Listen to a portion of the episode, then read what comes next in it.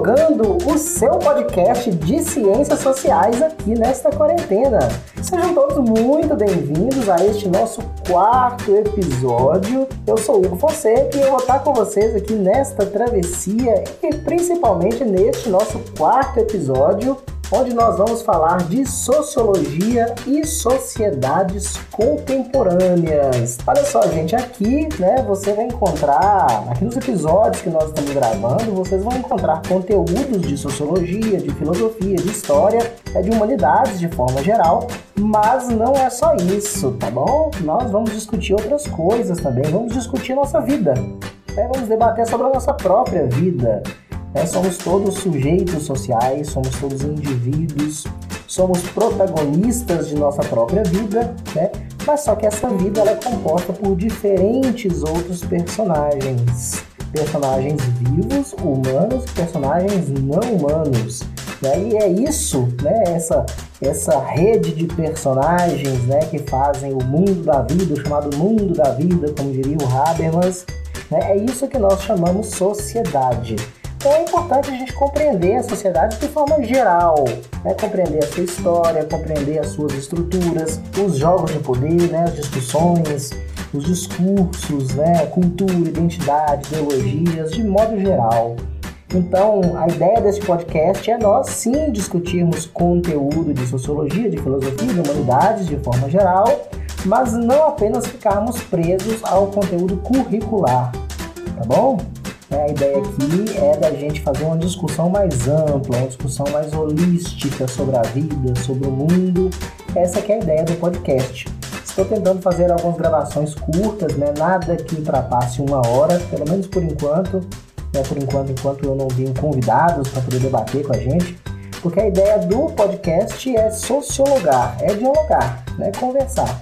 Infelizmente, por causa deste isolamento social, a coisa está se dando mais na forma de monólogo, pelo menos durante as gravações, né? Porque os canais de discussão estão abertos, né? Eu já tenho convidado vocês aí desde os outros episódios, né? Vocês acessarem lá as nossas redes sociais, né? A página do Instagram, underline sociologando, né? Ou mesmo no Twitter, né? No meu Twitter pessoal lá, arroba Fonseca, né? Para a gente poder dialogar, dialogar aquilo que a gente coloca aqui na forma de conteúdo, na forma de crítica, que nós colocamos aqui no nosso podcast.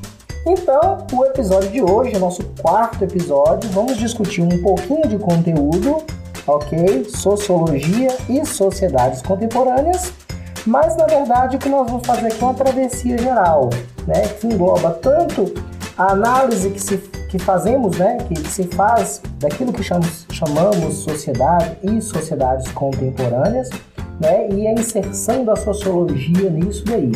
Essa é a ideia do nosso episódio, é a ideia da discussão que vamos fazer aqui hoje. Então não saia daí, fica aí, porque nós vamos colocar aí agora o, a nossa vinhetinha, né, ou qualquer outra música, vamos ver, coloco aqui, legal, pra gente. E logo em seguida a gente começa o nosso episódio, tá bom? Enquanto isso aí, não esquece de visitar as redes sociais, tá bom, gente? Vai lá, segue lá pra gente poder fazer uma discussão legal, bacana.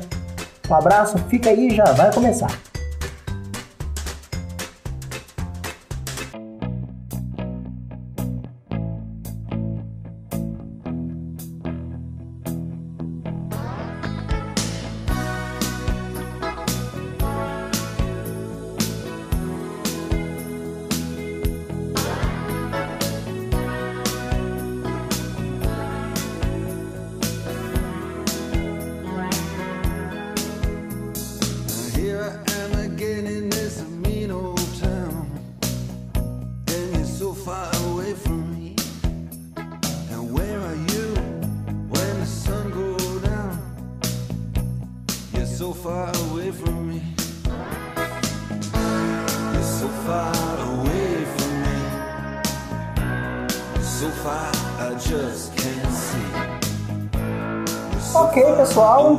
Estamos de volta, né, conforme prometido, para dar início ao nosso quarto episódio Sociologia e Sociedades Contemporâneas.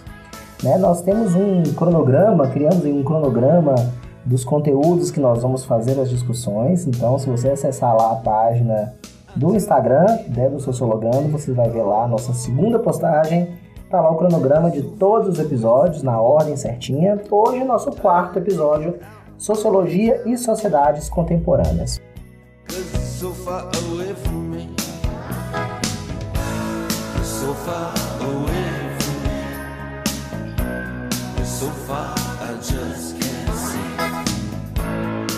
Então vamos lá, né? Gente, o que, que, é isso, né? Por que, que, que tem esse título? Por que, que a pegada nossa agora vai ser essa discussão? Parece um pouco ah, meio pleonasmo, meio redundante, né? Ah, sociologia e sociedades contemporâneas, né? mas não é não. Não é não pelo seguinte, porque, ah, aliás, inclusive alguém pode perguntar, aliás, já me perguntaram, inclusive, no Instagram, porque eu fiz uma, uma enquetezinha aí para discutir se eu realmente iria colocar essa temática ou uma outra temática que eu tô querendo falar, depois eu, depois eu falo para vocês qual é a temática que eu tô querendo tratar. Eu fiz uma enquetezinha e alguém me questionou, né? Mas, mas, poxa vida, você vai falar de sociologia e sociedades contemporâneas antes de falar da sociologia e sociedade moderna, sociologia e sociedades antigas, né? Por que isso?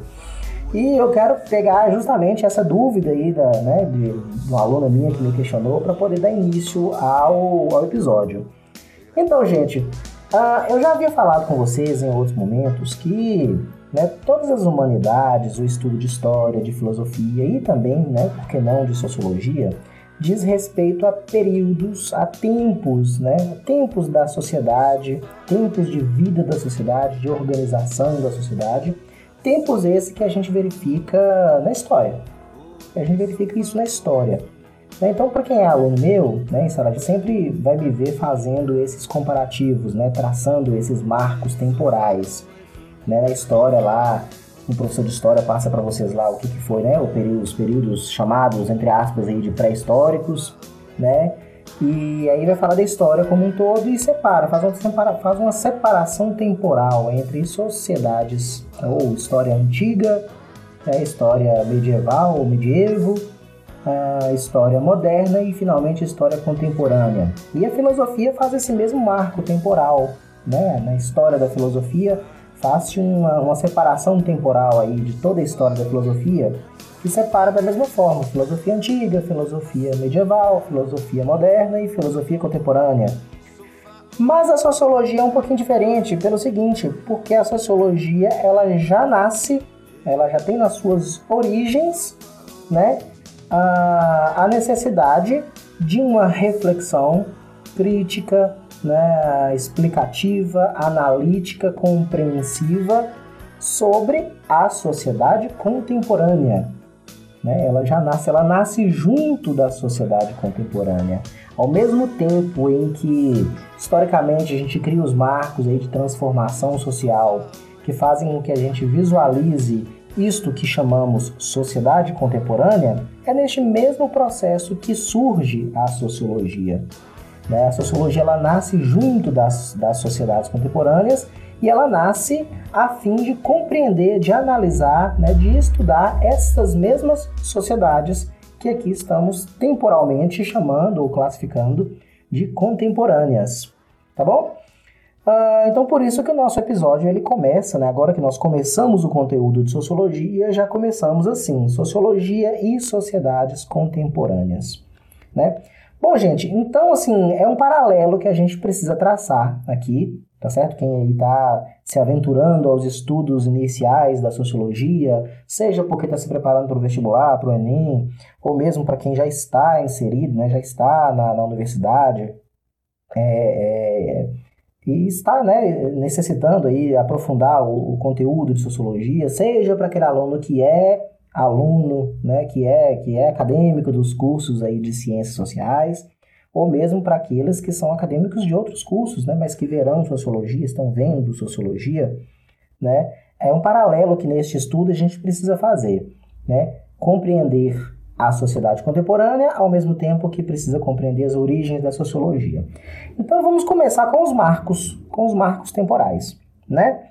Lá na história, quando a gente está estudando história, o professor de história vai falar com vocês de de dois eventos, né? Existem outros tantos eventos que são muito importantes também, mas esses dois eventos eles se destacam de algum modo, né? É, de, de forma a fazer com que eles sejam os marcos temporais ou os grandes marcos temporais, né? ou grandes marcos temporais de um conjunto de outros marcos que são importantes para a transição daquilo que nós chamamos na história de história moderna né? E, e, e, obviamente temos aí as sociedades modernas. Nossa, esse termo aí ele é complicado. Mas vamos adotar por enquanto esse termo mesmo, tá bom? Ele é simplista, mas vamos adotar esse termo mesmo. As chamadas sociedades modernas, né? Para a sociedade ou a história contemporânea. E que dois marcos são esses? São, né, lá na Europa, as duas grandes revoluções burguesas, duas das grandes revoluções burguesas, quais sejam a Revolução Industrial e a Revolução Francesa. Tá bom? Esses dois eventos, né, esses dois eventos históricos aí, vão marcar profundamente a transição de, de uma história né, moderna, né, que tem uma classificação, que tem uma adjetivos específicos para a gente poder compreendê-las como modernas, né? e a história contemporânea. Né? A sociedade contemporânea, isso que nós classificamos, que nós observamos, que nós enxergamos como uma sociedade contemporânea, essa sociedade vai nascer a partir desses dois marcos temporais que foram a Revolução Industrial e a Revolução Francesa. Tá certo? Por que, que na sociologia é importante compreender as origens da sociologia a partir uh, destes dois eventos? Bom, principalmente pelo seguinte, né? Uh, são dois eventos de cunho histórico e de cunho político, né? materialmente falando, é, politicamente falando, porque vão, eles vão serão marcos, marcos históricos, porque de fato a partir destes dois eventos que a gente começa a observar uma reestruturação muito rápida, né, muito violenta de todo o corpo social, neste caso aí da sociedade ocidental europeia, tá bom? Vamos fazer essa, esse recorte espacial geográfico aí que é importante. Estes dois eventos eles vão marcar um processo de transformação a nível econômico, a nível cultural, a nível político, a nível social, vai uma aceleração muito grande né, da, da forma como as relações sociais, econômicas, culturais, políticas, etc., como elas se transformam, tá bom? Dentro do ponto de vista econômico, por exemplo, nós temos na Revolução Industrial o que? O início da era das máquinas, né, da máquina a vapor e de outras máquinas, né, de algumas prensas, uh, que vão fazer com que a sociedade né, chegue ao patamar de conseguir produzir, né, de conseguir uma extensão da produção num ritmo muito maior do que o de consumo. Então veja, pela primeira vez na história, a partir da Revolução Industrial, o ser humano, a parte da razão, a parte da ciência, né, que começa lá na, na era moderna, começa a se pensar, começa a, a, a, se desenvolver na era moderna, né? Aqui no século XVIII, que foi quando ocorreu a Revolução Industrial, o, o homem, né, o ser humano, ele começa, ele chega num processo em que ele consegue produzir muito mais do que ele consegue consumir. A sociedade está produzindo mais do que ela consegue consumir. E essa produção, ela não está se dando nos mesmos moldes que se dava a produção anterior a esse período. Né? Porque agora nós temos, ah, começa né, é, a, a, era do, do império das máquinas, né? Os sistemas de produção, então, como um todo, eles vão ser alterados.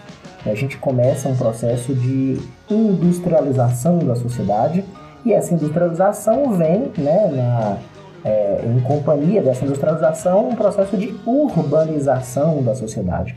Então, olha só, do ponto de vista ah, do espaço geográfico, a gente já começa a ver uma grande transformação social, que são as migrações né, das áreas rurais para as áreas urbanas. Todo o processo produtivo, né, ou grande parte do processo produtivo, ele era concentrado nas zonas rurais e agora ele passa a ser concentrado nas áreas urbanas.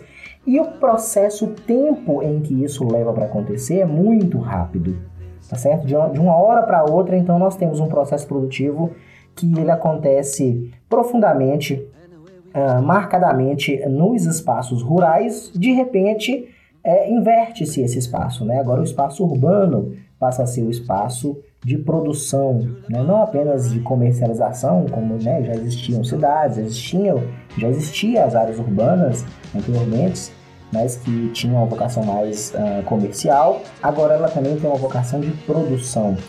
Isso envolve, gente, deslocamento de pessoas, deslocamento de seres humanos. Isso envolve a forma como a, a mão de obra, como o sistema produtivo inteiro vai se organizar, tá certo? Então, assim, só título de exemplo mesmo, isso vocês têm que né, é, pegar leituras para poder fundo, mas a título de exemplo mesmo, ah, várias consequências sociais vão se dar a partir dessas transformações econômicas que vêm com a Revolução Industrial, para citar apenas as, as transformações econômicas, né? Nós vamos ver um inchaço populacional muito grande por causa das migrações. Ah, nós vamos ver que algumas, algumas estruturas sociais que antes era, pareciam ser muito consolidadas, agora elas, elas começam a ser percebidas como um pouco mais frágeis, né? como por exemplo o próprio casamento. Né? Nós vamos ver uma quantidade muito grande de famílias, uh, entre aspas, aí, tá bom? que vão se desestruturar, se, se compreendermos uma estrutura antiga, elas não serão desestruturadas porque nós teremos uma quantidade muito grande de mães solteiras, nós teremos uma quantidade muito grande uh, de, da própria divisão social do trabalho, né, onde nós vamos ver homens, mulheres e crianças trabalhando nas fábricas, né, uh, porque a mão de obra ela passa a ser escassa, ela passa a ser muito barata, então todo mundo, a família inteira precisa ir é, trabalhar nas fábricas para poder ter um mínimo de sustento. Né? Por causa dos inchaços populacionais também, nós vamos ver lá na história, principalmente de Londres, né, os grandes cortiços que serão criados ali, ah, as pessoas morando juntas, morando acumuladas, né? muitas pessoas morando nas ruas. A questão sanitária, que ela de repente tem uma, uma quantidade muito grande de pessoas morando em zonas urbanas, morando juntas, então isso vai acarretar doenças, que vai acarretar mortes, né, consecutivamente. E aí teremos muitas famílias aí, muitos órfãos, muitas famílias aí de mães solteiras ou pais solteiros. A prostituição acaba aumentando exponencialmente com relação a isso também tá certo? Porque as pessoas estão sem renda, as famílias estão se desestruturando, está acontecendo muita morte, muita morte precoce. Os suicídios serão gigantescos também. E aí nós vamos ver um, um, estudo muito importante que foi feito pelo Emily Durkheim, que é considerado um dos pais da sociologia, né? Sua obra O Suicídio. Vai fazer uma análise importante sobre isso também. Tá certo? Então, olha só. Uh, junto dessas transformações, eu estou citando aqui por enquanto só a Revolução Industrial, né? Não vou entrar é, de forma é, grande que na Revolução Francesa agora, não. Em outro momento eu entro. Né? Mas só para citar uh, o exemplo da Revolução Industrial, o que, que acontece? Acontece o seguinte: uh, de uma hora para outra, a partir dessas transformações, como essas transformações se, se elas vêm de forma muito radical, elas vêm de forma muito rápida, muito acelerada, então começa a vir à tona a, a percepção do olhar dos filósofos da época, dos pensadores da época, que essas estruturas sociais que passavam despercebidos, né, família, instituições, etc., uh, que se passavam, passavam-se de formas de despercebidas em outros tempos, de repente elas começam a incomodar. Né? Então incomoda o olhar de quem está refletindo sobre o mundo, sobre a vida, né? quem está quem está fazendo as, suas, as análises, principalmente filosóficas, daí a filosofia é muito importante, ela é a mãe né, da, das ciências sociais. Uh, essas, essas transformações começam a ser perceptivas, inclusive a olho nu, não é isso? Então, de repente, a gente percebe, olha, uh, não tinha isso. Né? Os idosos, as pessoas que, que viveram outras épocas e começam a perceber, e né, existe essa, essa memória coletiva que é passada, olha, a, está acontecendo agora, neste momento, fenômenos que não se via com tanta frequência em períodos passados. Ah, o suicídio sempre houve suicídio? Óbvio que sempre houve suicídio, mas a escala, a quantidade né? E, e, e, as classificações das pessoas, os tipos de pessoas que estão cometendo esse suicídio, ficou muito mais evidente agora, depois da Revolução Industrial, nesse período aí, né, de, de revolução, de primeira Revolução Industrial, é, as pessoas começam a perceber que existe uma classe específica de pessoas que estão uh, cometendo suicídio. né? Uh, jovens, mulheres e por aí vai, né? Trabalhadores, né? Num ritmo muito grande. A, a prostituição, sempre houve prostituição, óbvio que sempre houve prostituição, só que a quantidade né, se torna massiva, de um dia para o outro se torna massiva a quantidade de pessoas que estão se prostituindo né, né, por necessidade econômica e por aí vai.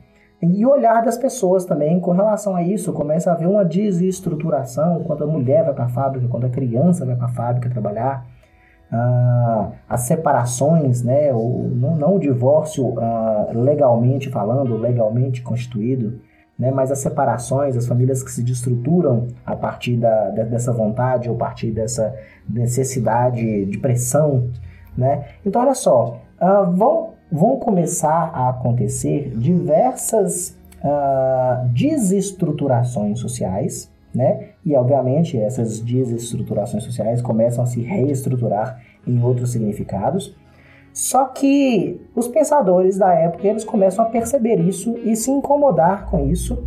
E assim, uh, embebidos pela vontade filosófica, pela motivação filosófica da modernidade, né, que tá, nós estamos fazendo a transição aí da modernidade para a contemporaneidade, mas baseados, embebidos por essa motivação filosófica, esta, essa nova realidade ela passa a ser questionada né? E a vontade desses filósofos, desses pensadores, de compreender estes chamados fenômenos sociais, né? O suicídio, o divórcio, a, violência, violência de, todos os aspectos, né?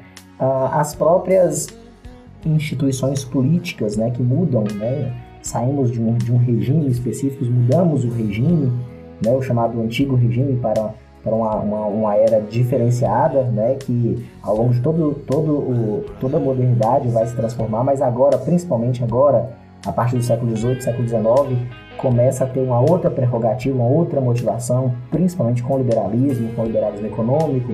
Né, o capitalismo começa a pulsar de um ritmo muito grande por causa da filosofia política que a Revolução Francesa vai dar e por causa da motivação econômica que a Revolução Industrial vai dar. Então, uma série de transformações que acontecem, esses pensadores, essas pessoas que são sensíveis a essas questões, querem compreender essas questões, mas embebidos por causa da filosofia moderna, essa compreensão ela tem que se dar dentro de um plano racional e principalmente dentro de um plano científico, tá certo? E aí a gente volta aos episódios passados, né? A importância da ciência. A ciência está ocupando um pedestal, né? Antes nunca ocupado pela razão, certo? Sempre ocupado sim pela teologia, sempre ocupado pelo mito, sempre ocupado pela religião, né? A partir do século XV, a ciência ela começa a entrar, começa a ser discutida, começa a subir nesse pedestal e finalmente aqui, né, século XVIII XIX, a ciência ela é o grande apogeu, né, tá, está no seu grande apogeu. Então esses fenômenos vão precisar ser explicados do ponto de vista científico, tá bom? A sociologia, então, ela vai nascer com este, com essa incumbência, né, com esta responsabilidade, ser a ciência social.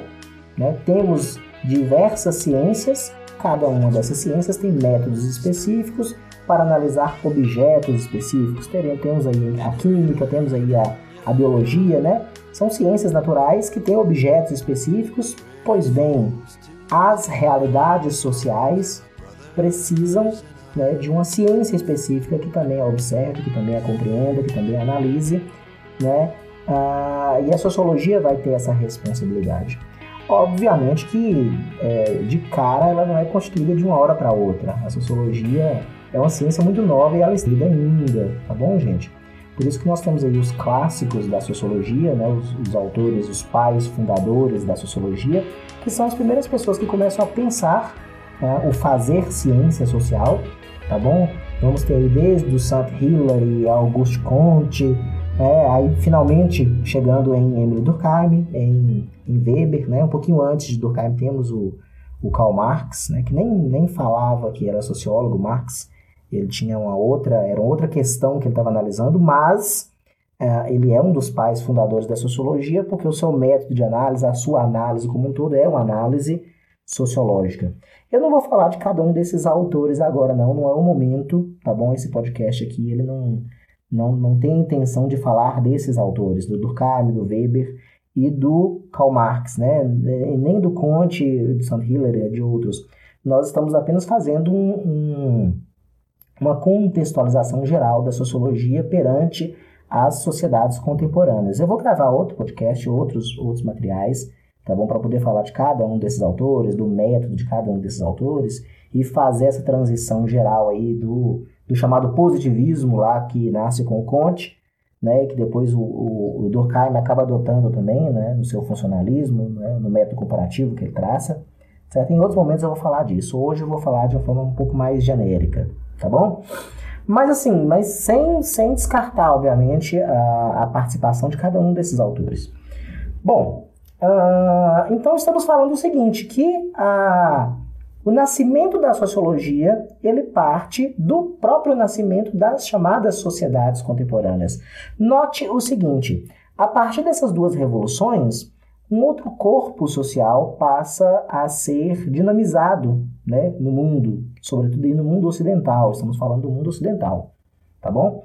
Então, por que uma outra sociedade? Porque novos arranjos sociais vão ser constituídos, né? O primeiro exemplo é este que eu falei com vocês da migração, né? Saímos de um espaço rural, eminentemente rural, para um espaço eminentemente urbano, né? A transformação espacial ela é bastante importante, porque é neste espaço territorial, neste espaço geográfico, é que as, as relações sociais acontecem.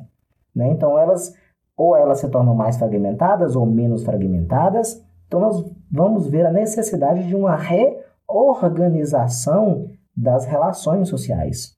Tá bom? As, as relações sociais de produção, a forma como o, o como as fábricas empenham o processo de produção, a relação entre os trabalhadores e os patrões. Né? Não tínhamos essa relação antes, quando vivíamos lá no feudalismo, era uma relação de produção diferente. Agora temos o trabalho assalariado, a mão de obra assalariada, né? que todos esses autores que eu falei com vocês vão, vão questionar, vão tentar compreender. O Marx mais do que os demais, né? porque a perspectiva do Marx ela é diferenciada, mas todos os outros, o próprio Durkheim, o próprio Weber também está preocupado da forma como, como esta relação de produção está acontecendo.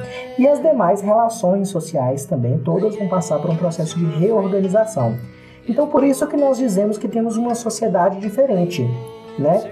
Tínhamos uma sociedade moderna, né? Um processo de de produção, de reprodução social dentro da lógica filosófica histórica da, do que foi a modernidade, né?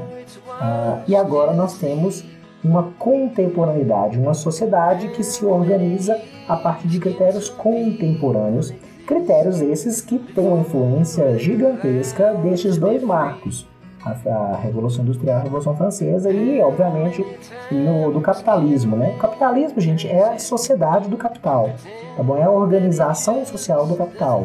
Esse ismo aí, esse sufixo ismo que a gente usa, é o sistema, né? Um sistema de organizações sociais uh, que faz, que traz para a gente a chamada sociedade contemporânea. Existem diversas sociedades contemporâneas tá certo? No, no, no, ponto de vista antropológico, tem que falar de sociedade sempre no plural, tá bom? Mas, é, de forma geral, né, englobando todas no mesmo pacote, isso não é muito correto, mas fazendo, né, vamos fazer isso aqui, a gente chama tudo isso aí de sociedade contemporânea ou a sociedade contemporânea. E a sociologia ela nasce para estudar isto, para estudar essas transformações sociais. Transformações do ponto de vista que eu tinha um status, na modernidade e agora tem outro status. Então se transformou. Uma coisa era de um jeito e agora ela passou a ser de outro jeito. E essa transformação, esse processo de transformação passa a ser objeto uh, de análise desta ciência que está surgindo, a ciência social, a sociologia. Tá bom? Bom, outro ponto para a gente dar continuidade aqui é o seguinte: se a sociologia ela pretende ser a ciência da sociedade, a ciência que estuda essas relações sociais, obviamente que a, a sociologia ela, ela tem uma motivação filosófica, mas ela quer se distanciar da filosofia, ela quer se distanciar da metafísica, né? Desse, dessa, dessa, desse adjetivo metafísico? Porque ela quer ser ciência. Né? Não quer ser metafísica, ela quer ser ciência. E se ela quer ser ciência, então ela precisa definir o seu objeto. Já temos a sociedade, as transformações sociais, os chamados fenômenos sociais, é o objeto, mas ela também precisa definir o seu método, né? a forma como ela vai tratar, a forma como ela vai uh, estudar este seu objeto, tá bom? E os chamados pais da sociologia, e aí eu vou voltar nos três principais, né, os chamados lá três porquinhos, o Emile Durkheim, o Max Weber e o Karl Marx, dois alemães e um francês, né? Eles são chamados de os pais da sociologia justamente por isso, porque todos eles estão olhando para as transformações sociais, estão tentando compreender de alguma forma essas transformações sociais, ao mesmo tempo que desenvolvem métodos específicos para isso, né? Vamos lembrar que todos estão embebidos por essa motivação filosófica que nasce lá na modernidade, que é o olhar racional científico. Então, nas suas análises, eles explicam o que, que eles estão analisando e como eles estão analisando. E este como aí que eu falei, né, o como analisar, é o método. Então vamos falar inicialmente do método chamado funcionalismo, ou né, alguns também chamam de método comparativo, que vai ter aí a figura do Emile Durkheim né, como o principal expoente. Né, o funcionalismo, gente, ele, ele é uma adaptação do método experimental das ciências naturais, tá certo? É uma adaptação deste método para a análise da realidade social. Né? Temos as ciências naturais e temos as ciências sociais. O funcionalismo ou o comparativismo ele nasce de uma adaptação deste olhar, olhar para as ciências naturais e agora olhar para a ciência social, para a realidade social, aliás, com o mesmo olhar da que se observa a, a natureza, né? Ah, e qual que é essa, é, é, como é que se caracteriza esse, esse olhar de forma bem simplista, né? Como é que se caracteriza esse olhar? Esse olhar se dá a partir de, de, de, algumas partes. Na primeira parte é a observação do fenômeno, é um método que diz, olha, primeiro nós observamos o fenômeno, depois nós formulamos hipóteses.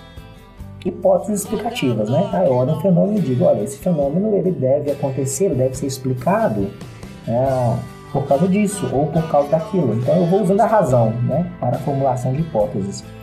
E uma vez que eu observei, que eu formulei hipóteses, eu vou realizar experimentos, experiências, né, para ver como é que se comporta aquele objeto, como é que se comporta aquele fenômeno de modo controlado, né? E este experimento se dá para com o objetivo de comprovação das hipóteses, né? De fato, aquela hipótese ela era válida, ela era real, ou então não, aquela hipótese ela era, foi falsa, né? Então, devemos partir para, para a formulação de outras hipóteses, de novas hipóteses. Né? A pesquisa experimental ela analisa um fenômeno qualquer de modo que seja possível chegar a leis de regularidade. Esta é a ideia.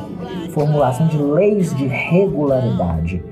Ah, como assim leis de regularidade? Olha, eu pego uma água e eu aqueço essa água eu percebo que ela chega no ponto de ebulição, ela começa a ferver, né, em uma temperatura específica, certo? E aí eu observo de novo, eu faço esse experimento várias vezes no alto, no baixo, no frio, no calor, né, em, em, em condições específicas, de modo que eu vou eu vou anotando né, aquilo que eu vou observando e eu vou chegando a, a leis de regularidade, de forma que eu consiga prever, olha, se eu colocar a, a, né, uma panela no fogo né, com água, daqui tanto tempo ela vai ferver, ou daqui em tal temperatura ela vai ferver, porque sempre acontece assim, há uma regularidade.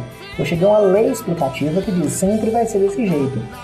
Uh, as primeiras análises da sociedade que vão ser feitas a partir desse método né, tenta chegar a, este mesmo, a esta mesma característica, observar as relações sociais de modo que eu conseguisse né, uh, chegar a leis de regularidade.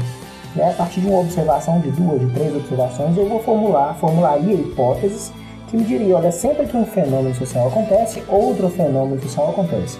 Sempre que uma coisa se dá, eu terei tal fenômeno social. Né? Eu estou tentando chegar a leis de regularidades.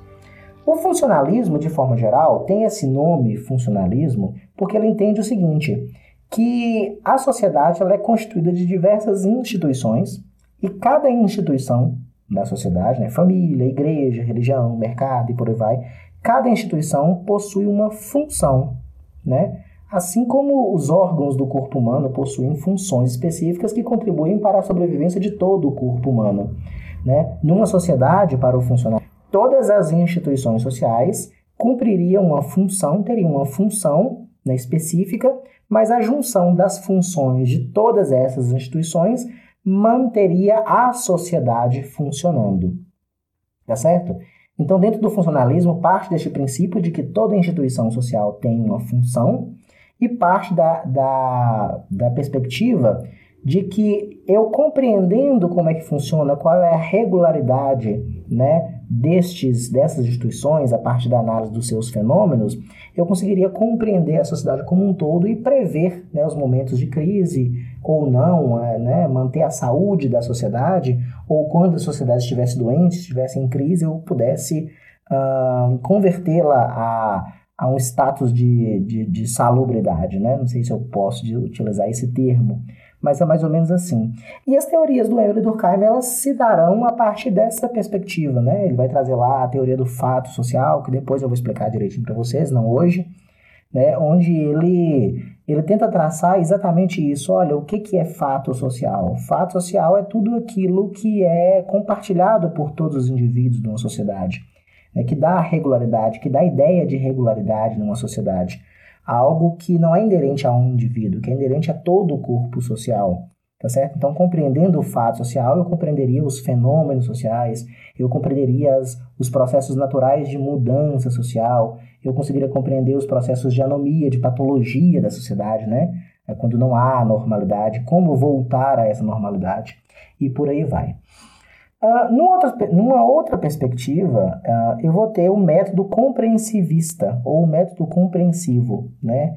que foi, nós vamos ter aí uma vertente da sociologia que vai surgir na Alemanha, e o Max Weber vai ser o principal expoente aí deste método compreensivo.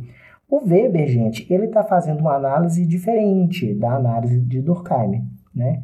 Então ele está ele tá compreendendo os mesmos fenômenos que o Durkheim está analisando mas ele está partindo de uma perspectiva metodológica diferenciada, né, que ele vai chamar, né, depois vamos chamar de método compreensivo, porque é o seguinte, ele acredita que o estudo das ciências sociais, o estudo das, dos fenômenos sociais, aliás, ele deve se dar de um modo diferente daqueles utilizados pelas ciências naturais. Por que isso? Porque uh, a ciência natural né, ela, tenta, ela tenta explicar os fenômenos da natureza que se caracterizam por regularidades.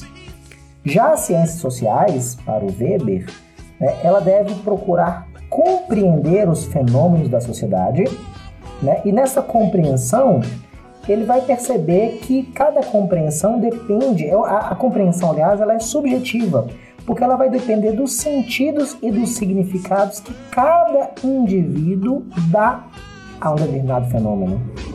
Então, o que vai se perceber é que não há regularidade. Os fenômenos podem até acontecer várias vezes, certo? Mas é necessário compreender, nas palavras de Weber, compreender os motivos, os sentidos específicos para aqueles fenômenos. Mesmo os fenômenos, o mesmo fenômeno social, poderia ser explicado com base em inúmeras causas diferentes. Tá certo? Então, ah, uma vez que eu estudo, que eu, que eu me disponibilizo a compreender os sentidos e os significados que os indivíduos de uma determinada sociedade, e aí vai levar em consideração cultura, obviamente, vai levar em consideração os valores né, que são construídos a partir de uma moral, a partir de uma ética, uma vez que eu consigo compreender os sentidos e os significados que esses indivíduos dão às suas ações, então um fenômeno social que acontece lá na Arábia, ah, se eu perceber este mesmo fenômeno aqui no Brasil, a motivação talvez seria diferente. O fenômeno é o mesmo, mas as causas do fenômeno lá foi uma, aqui será outra, talvez o mesmo fenômeno eu observo lá nos Estados Unidos. O fenômeno é o mesmo, mas a causa é diferente tá certo? Então é um método bastante interessante e o Weber vai trazer lá né, a sua teoria da ação social, onde ele, ele, ele faz uma transição do olhar uh, do que era uma macro-sociologia lá no Durkheim, né, analisar a sociedade como um todo, o Weber agora está querendo entender o indivíduo, né? E como que o indivíduo significa as suas ações. E a ação social dos indivíduos, né, em interação com outras ações, se tornam relações sociais e por aí vai. Ele vai desmembrar a sua teoria, que depois eu vou, vou falar dela especificamente. Aliás, no próximo episódio eu vou falar um pouquinho sobre isso. No próximo episódio eu vou tratar de sociologia e indivíduo. Aliás, indivíduo e sociedade é o nosso próximo episódio, episódio número 5. Indivíduo e sociedade. E aí sim eu vou falar um pouquinho das teorias, principalmente do Weber e do Durkheim nessa, neste, neste entendimento aí de quem é o indivíduo, de quem é a sociedade e como é que há essa relação. Tá bom? Ah, Passando agora, né, saindo é, do método funcionalista do Durkheim e do método compreensivo do Weber, não tem como a gente não deixar de falar do materialismo histórico e dialético que nós vamos encontrar principalmente na figura do Karl Marx, tá bom? Marx e outros marxistas, né, gente? Nós, é, as pessoas geralmente se esquecem aí do Friedrich Engels, né, que foi o grande parceiro intelectual do Karl Marx, mas... Uh, faz parte, né? A gente geralmente lembra mais do Marx mesmo. Uh, Karl Marx ele está fazendo uma análise específica sobre o capitalismo. Ele quer entender os processos, o, como que se dá o processo de transformação da produção, né? Uh, de, é, de concepção do, daquilo que ele chama de valor, né? E do trabalho. Uh, e ele quer entender também como que se dá algo que para ele vai ser o objeto de estudo dele, que são as chamadas lutas de classe. O Marx faz uma análise materialista histórica. O que é esse materialismo histórico? Ele compreende, primeiramente, que as relações sociais, todas as relações sociais, se dão de forma materialista, porque elas vão se dar dentro de uma coisa que ele chamou de infraestrutura, mas, assim, trocando em miúdos, são as relações de produção. Né? Todas as relações sociais são frutos né, de, de um modo ou de outro, das relações de produção que se dá no plano material, daqui na vida. Essa é a coisa prática, é a coisa que acontece de fato. Independente de ideologias, independente de superestruturas, de ideias, a coisa se dá na prática, na relação prática dos indivíduos, que é um processo material de sobrevivência. O indivíduo precisa trabalhar para viver certo? Ele precisa transformar as coisas, ele precisa coletar um fruto, ele precisa plantar o fruto, ele precisa produzir uma ferramenta, ele precisa produzir uma cadeira, ele precisa produzir o seu, o seu alimento, ele precisa produzir os seus vestuários, né? Ah, tudo precisa produzir, é preciso uma relação de produção. Essa relação de produção ela é coletiva, porque ela não é só individual. Eu dependo do trabalho do outro, o outro depende do meu trabalho. Então ele vai perceber que desde que a sociedade existe e com a constituição da propriedade privada, existiria uma luta de classes, porque a sociedade como um todo, não apenas a contemporânea, mas todas elas, sempre teriam vivido uma luta de classes, né? Porque haveriam classes em oposição frente à propriedade dos meios de produção. Existe, sempre existiu aquela sociedade que detém para ela a, propriedade dos meios de produção e aquela outra classe que depende desses meios de produção, né? Aliás, sempre existiu não, gente. O Marx vai falar de um comunismo primitivo, onde não havia separação de classes, e ele vai dizer que com a propriedade privada dos meios de produção, com a instauração da propriedade privada dos meios de produção, a sociedade então teria se dividido, né? Havia uma clivagem aí. Agora temos uma classe que é produtora, que é a classe trabalhadora, né? A classe que que produz e temos a classe que detém os meios de produção, né? tem para ela os meios de produção. Então haveria aí uma relação de luta de classes, porque uma classe estaria sempre explorando a outra. E ele vai perceber o seguinte, que ao longo da história, todas as relações sociais se dão a partir deste materialismo. Daí temos o termo materialismo histórico. E por que dialético? Ele vai dizer que é dialético porque ao longo da história humana, ah, as formas como os processos produtivos se deram foram se, foram se transformando, se transformaram. Né? Sempre a partir de algum tipo de revolução ou algo que a gente possa caracterizar como uma revolução. Mas mesmo a sociedade se transformando lá, histórias antigas, sociedade antiga, sociedade medieval, na modernidade, mesmo se transformando, sempre houve a tal da luta de classes. Nunca deixou de existir uma classe explorando a outra. Então ele tenta compreender como é que é feito isso, como é que tudo na sociedade se transforma, menos a luta de classes. E aí vai vir a famosa frase dele lá, né? Que a, a história da humanidade é uma eterna luta de classes, porque parece que a luta de classes nunca vai acabar, ela é eterna.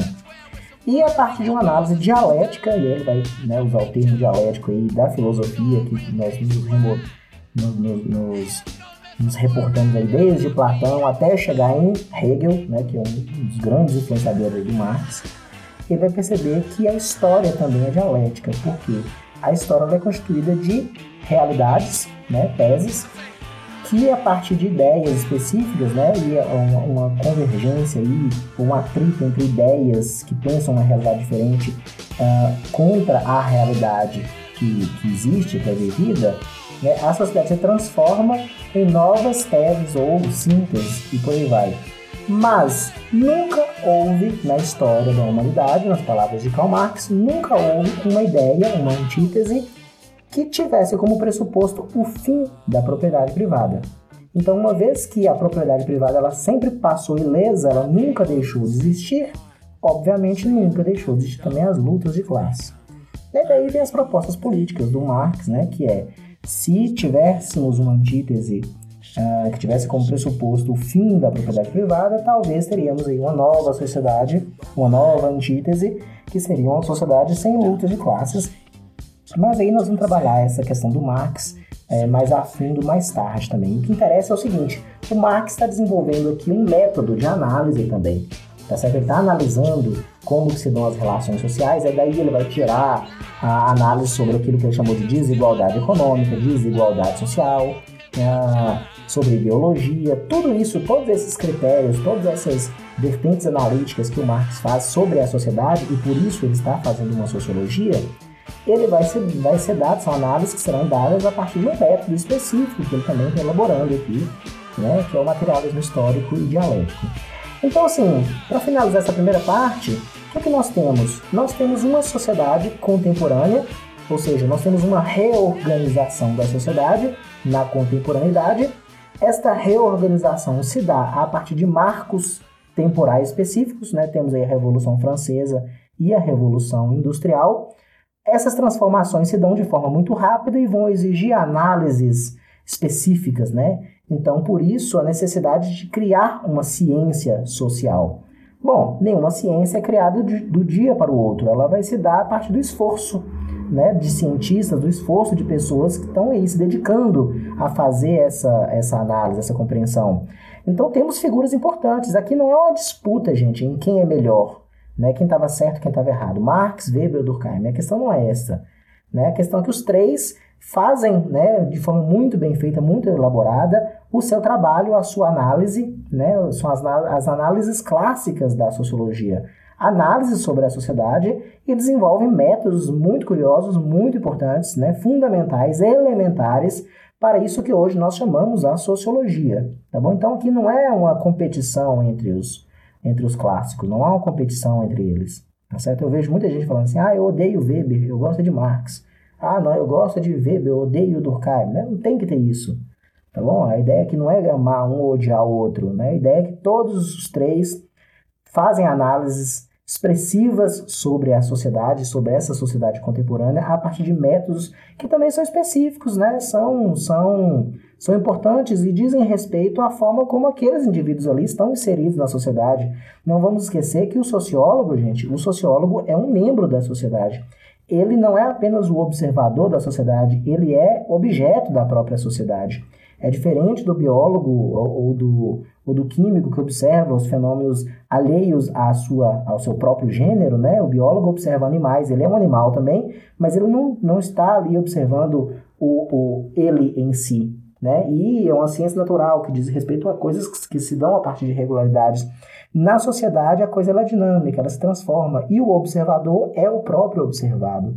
Então, obviamente, o método que o Durkheim propõe diz respeito à forma como ele está alocado nessa sociedade, diz respeito à forma como ele está inserido, né? E isso vai dizer, vai, vai ser influente, vai influenciar a forma como ele enxerga as coisas. A mesma coisa com Weber e a mesma coisa com o Karl Marx, tá bom? E assim, para finalizar o nosso episódio, vamos falar um pouquinho de Brasil, né? Onde ah, o Brasil também está inserido nisso daí. Temos sociólogos importantes no Brasil que estão uh, fazendo análises específicas sobre a sociedade brasileira. A sociedade brasileira é uma sociedade contemporânea, vive a contemporaneidade, estamos vivendo as influências aí, né, do capitalismo. Uh, temos aí, por exemplo, nessa pandemia da quarentena do, do, né, do, do coronavírus, temos aí as discussões sobre a crise política, a crise econômica né, que está se instaurando, e o Brasil não está alheio a isso. Né? Os mesmos fenômenos que estão acontecendo lá na China, estão acontecendo nos Estados Unidos, estão acontecendo no Brasil. Né? Então é necessário observarmos a sociedade brasileira né, e compreendermos como que esses fenômenos sociais estão se dando aqui, tá certo? E, obviamente, que os sociólogos que estão dedicados a fazer isso, eles sempre se reportam a esses clássicos, né? Independente da vertente analítica que cada sociólogo tem, ele sempre volta a esses clássicos. Né? E eu gostaria, assim, só de frisar um desses autores específicos, faleceu em 2004, né, o professor Otaviani, Otávio Iani, tá bom? que faz uma análise bastante interessante a partir, ele era né, marxista, a partir do materialismo histórico para compreender as desigualdades sociais do Brasil. Ele faz um resgate desde a década de 50, 60, 70, né, até a, essa a contemporaneidade da contemporaneidade brasileira, né? Ele escreveu até o fim da sua vida e faz uma análise bastante interessante sobre as transformações sociais e a forma como os sujeitos sociais né, no Brasil estão inseridos no mundo ao mesmo tempo e como que eles significam essas ações e como que essas ações promovem igualdade ou desigualdade social e qual é a raiz desses fenômenos. Não é isso? Então, esta que é a alocação da sociologia nisso que nós chamamos de sociedade contemporânea. A sociologia nada mais é do que a grande ciência que observa os fenômenos sociais né? Fenômenos esses que passaram a ser mais bem observados no momento exato em que transformamos a nossa sociedade daquilo que era uma sociedade moderna para uma sociedade contemporânea. Eu não vou falar o termo pós-moderno porque é um termo bem mais avançado, tá certo? Há uma discussão muito grande, inclusive, sobre isso, né? Estamos ou não estamos vivendo uma pós-modernidade, né? Não vou discutir isso hoje com vocês, talvez em um outro podcast, a gente escuta, mas de forma bem genérica vamos chamá-la de sociedades contemporâneas. Tá bom, pessoal? Bom, o episódio hoje era isso que eu queria trazer para vocês, né? Estamos aí num processo ainda de introdução à sociologia. Nosso podcast está seguindo uma sequência aí bem tranquila, bem leve. A ideia é essa, a ideia é ser leve, tá certo? Não aprofundar muito, pelo menos nos podcasts, porque vai demandar leitura, vai demandar outras coisas. E é uma travessia que nós estamos dispostos a fazer durante essa quarentena, tá bom? Espero que tenha sido proveitoso para vocês o episódio, né? Gostaria muito do fundo do coração que vocês participassem, né? Ouvissem os podcasts, compartilhassem com os colegas, tá bom?